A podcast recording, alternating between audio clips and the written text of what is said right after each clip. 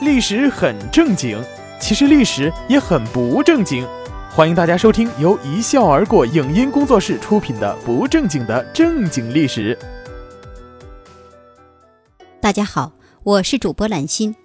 我们今天呢来说一说楚风楚韵画屈原，作者江城胡子。屈原呢是战国时楚武王的后代。可谓是根正苗红，跟《芈月传》里的芈太后是同时期的人。《史记·屈原贾生列传》里说，屈原者名平，芈姓。而根据《离骚》，他名正则，字灵均，其故里呢为秭归，也就是今天湖北宜昌秭归。郦道元《水经注江水》称，县北一百六十里有屈原故宅。传说呢，秭归这一地名的由来也和屈原有关，是盼其姐姐归来之意。秭归呢，除了出了个屈原，还出产脐橙，正是人杰地灵之地。要说起这屈原的仕途生涯呀，那可说是少年得志，起点不是一般的高。史记上说他博闻强志，明于治乱，贤于辞令。二十五岁那年，便深受楚怀王的信任，任左徒，地位呢仅次于令尹，也就是丞相。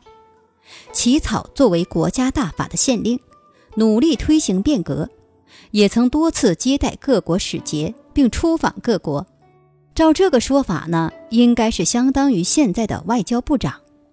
后来呢，还干过三闾大夫，主持宗庙祭祀，监管曲景昭。三大王族子弟教育，后人呢也经常用三闾大夫称呼屈原。公元前二百七十八年，秦将白起攻陷楚国都城郢都，楚国曾在此建都四百余年，此时顷刻瓦解。这一年呢为楚顷襄王二十一年，就是在洞庭湖畔汨罗江边，屈原在听到秦人入郢之后，悲伤哀叹。回忆九年前离开郢都时的情形，他情不自禁地吟诵出一曲凄婉哀怨的楚歌《哀郢》。哀大莫过于心死，就在这年的五月初五，怀抱石头跳汨罗江殉国。传说呀，老百姓为了保护屈原的尸身，往返于汨罗江上，往江里扔吃的。不过呢，不是给屈原吃，而是喂鱼。于是呢，我们就有了端午节，有了粽子。这只是后人附会。据考证啊，吃粽子、赛龙舟、过端午的习俗，其实啊与屈大夫关系不大。粽子的最早文字记载出自许慎的《说文解字》，那时候啊已经是东汉了，屈大夫已经跳河四百多年了。对于屈原的生卒年月，史学界有很多不同的说法。主要呢有两说，有说生于公元前三百四十年的，有说生于公元前三百五十三年的，而卒年呢，大家都基本上认同郢都沦陷这一年为屈原的卒年。按照生于公元前三百五十三年，屈大夫活了七十六岁。说回来呢，楚国那也是春秋五霸、战国七雄的国度，多次问鼎中原。称霸于诸侯，疆域几乎涵盖大半个中国，南到百越之地，西南至巴蜀、汉中、黔中等地，是当时的东方第一大国。立国前后八百年，都称郢，也就是今天湖北江陵，作为国都四百余年。可以这样说，郢都是楚国的骄傲和象征。考古工作者对郢都遗址做了大规模的发掘活动。发现了很多重要的文化遗存。要说这个“郢”字啊，对楚国人有着图腾般的意义。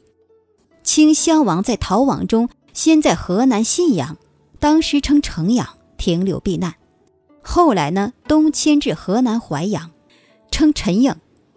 楚考烈王十年，魏必强秦，又迁都于安徽阜阳，当时称巨阳。楚考烈王二十二年。即秦王嬴政六年，再迁都寿春（今安徽寿县），称寿营。几次迁都都保留影名，对故都怀念之深是可见一斑。其实呢，秦楚本为姻亲国，自春秋战国以来一直通婚，两国的关系比较复杂，可以用相爱相杀来描述。就秦国的方面来说吧，他们占有更多的优势。譬如公元前三百一十六年，秦国乘乱攻占巴蜀，楚国失去可靠的大后方。面对着这种不利的局面，楚国内部也发生了重要分歧。屈原力主联合齐国抗秦，楚怀王呢也觉着这个秦国不是什么好鸟，于是呢派遣屈原出使齐国，联络各国共同抗秦。秦国一看这架势，决定玩一招阴的。据《史记》记载，秦国派张仪买通了楚国的上官大夫晋尚、令尹子兰、夫人郑袖等人，诬陷屈原，说他自诩法令为自己所制定，别人都不能胜任。这楚怀王一听，嘿，还了不得了！没有你屈屠夫，就吃带毛猪。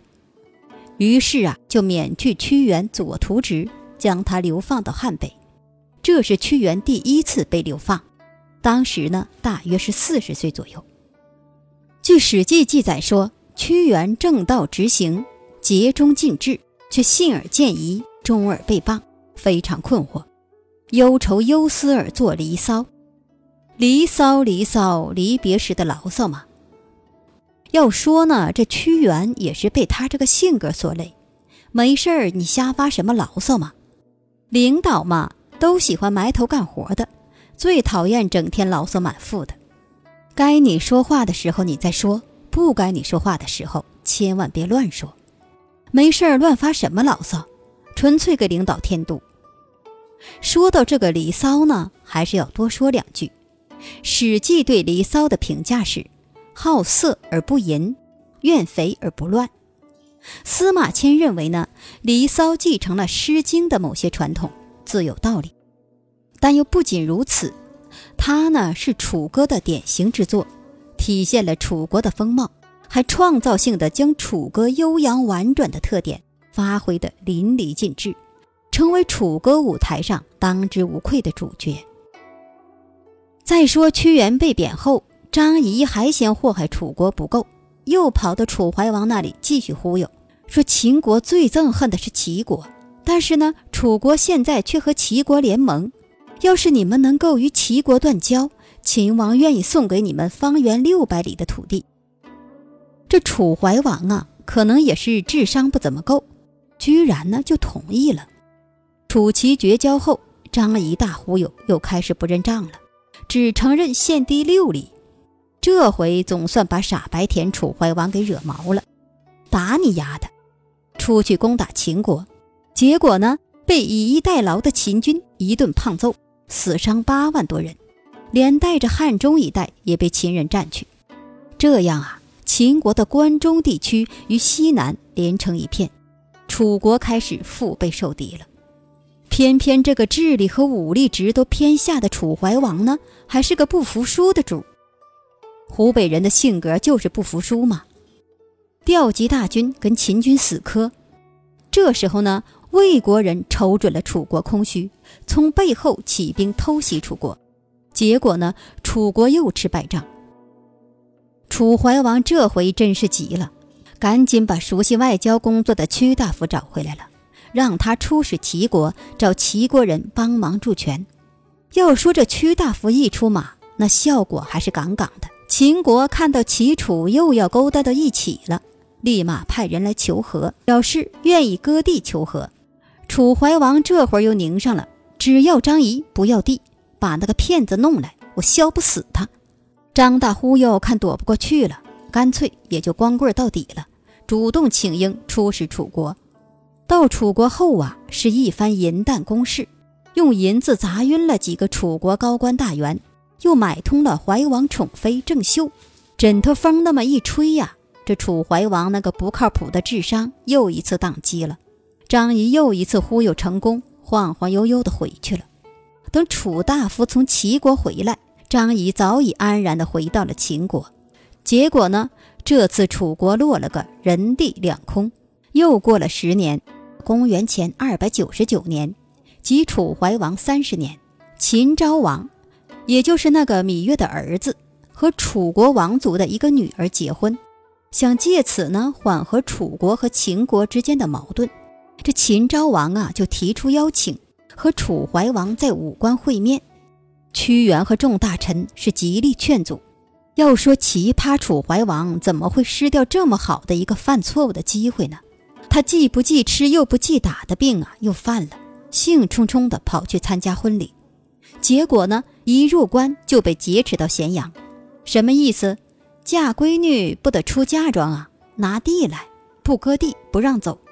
两年后，被坑专业户楚怀王客死于秦，完美的诠释了那句郭德纲的名言：在哪里跌倒。就在哪里躺下。这头楚怀王被扣了，楚国拥立了太子继位，也就是楚顷襄王。继位后呢，对秦采取和亲政策。没办法呀，自己老爹还在人家手里呢，娶秦王女为妻。作为抗秦强硬派的屈大夫啊，立马就不受待见了。再加上平时爱发点牢骚的毛病，没事儿喜欢批评领导。很快呢，就被赶出了郢都，流放到江南。这是他第二次被流放。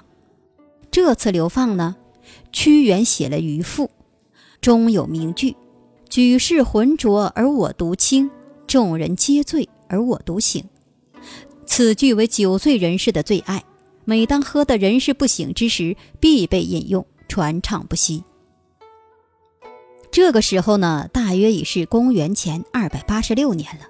屈原已经六十七岁高龄，再也没有回到日夜思念的郢都。九年之后，虎狼之秦终于攻陷郢都，屈原跳江而死。最近一两百年，不断有人怀疑屈原的存在。他们的主要根据是：一、先秦史料未见屈原的名字；二、《资治通鉴》未写屈原事迹。连胡适这样的大家也持这种怀疑论。胡适读《楚辞》中说：“依我看来，屈原是一种复合物，是一种渐躲式的人物。”有学者认为呢，屈原也许是二十五篇《楚辞》的作者之一，后来呢，渐渐被人认作这二十五篇全部的作者。也有学者认为呢，《离骚》是刘安所作，《九歌》呢是汉武帝时的作品，《九章》中的作品多数也成于武帝时代。天问呢，可能是战国时代楚人的作品，这实际上也否定了作为文学家的屈原的存在。最近三十年呢，随着学术界的论战和大量考古文献材料的佐证，类似观点才逐渐衰竭。总体来说，作为文学家的屈原，比作为政治家、外交家的屈大夫地位要高得多。梁启超称他为中国文学家的老祖宗。后人呢，也因此将他开创的《楚辞》与《诗经》中的国风并称为风骚。风骚是中国诗歌史上现实主义和浪漫主义两大优良传统的源头。屈原的作品呢，在西汉前期主要流传在江南和淮水流域。司马迁在《史记》中节选过六篇。汉成帝时，刘向根据宫廷藏书，将《楚辞》编为十六卷。东汉时的王毅对此书作注，编为《楚辞章句》，又加进自己所作的九思，而成十七卷本，流传至今。屈大夫呢，还有一个不为人知的贡献，他的作品大量运用到民间祭歌的写作形式。王国维则认为这是中国戏曲的源头。当然了，屈大夫呢也不用太过郁闷。楚王之后十四年，即秦二世元年。楚人陈胜、吴广就开始倒秦运动了。最后倒秦成功的刘邦、项羽都是楚人，亡秦必楚，一语成谶。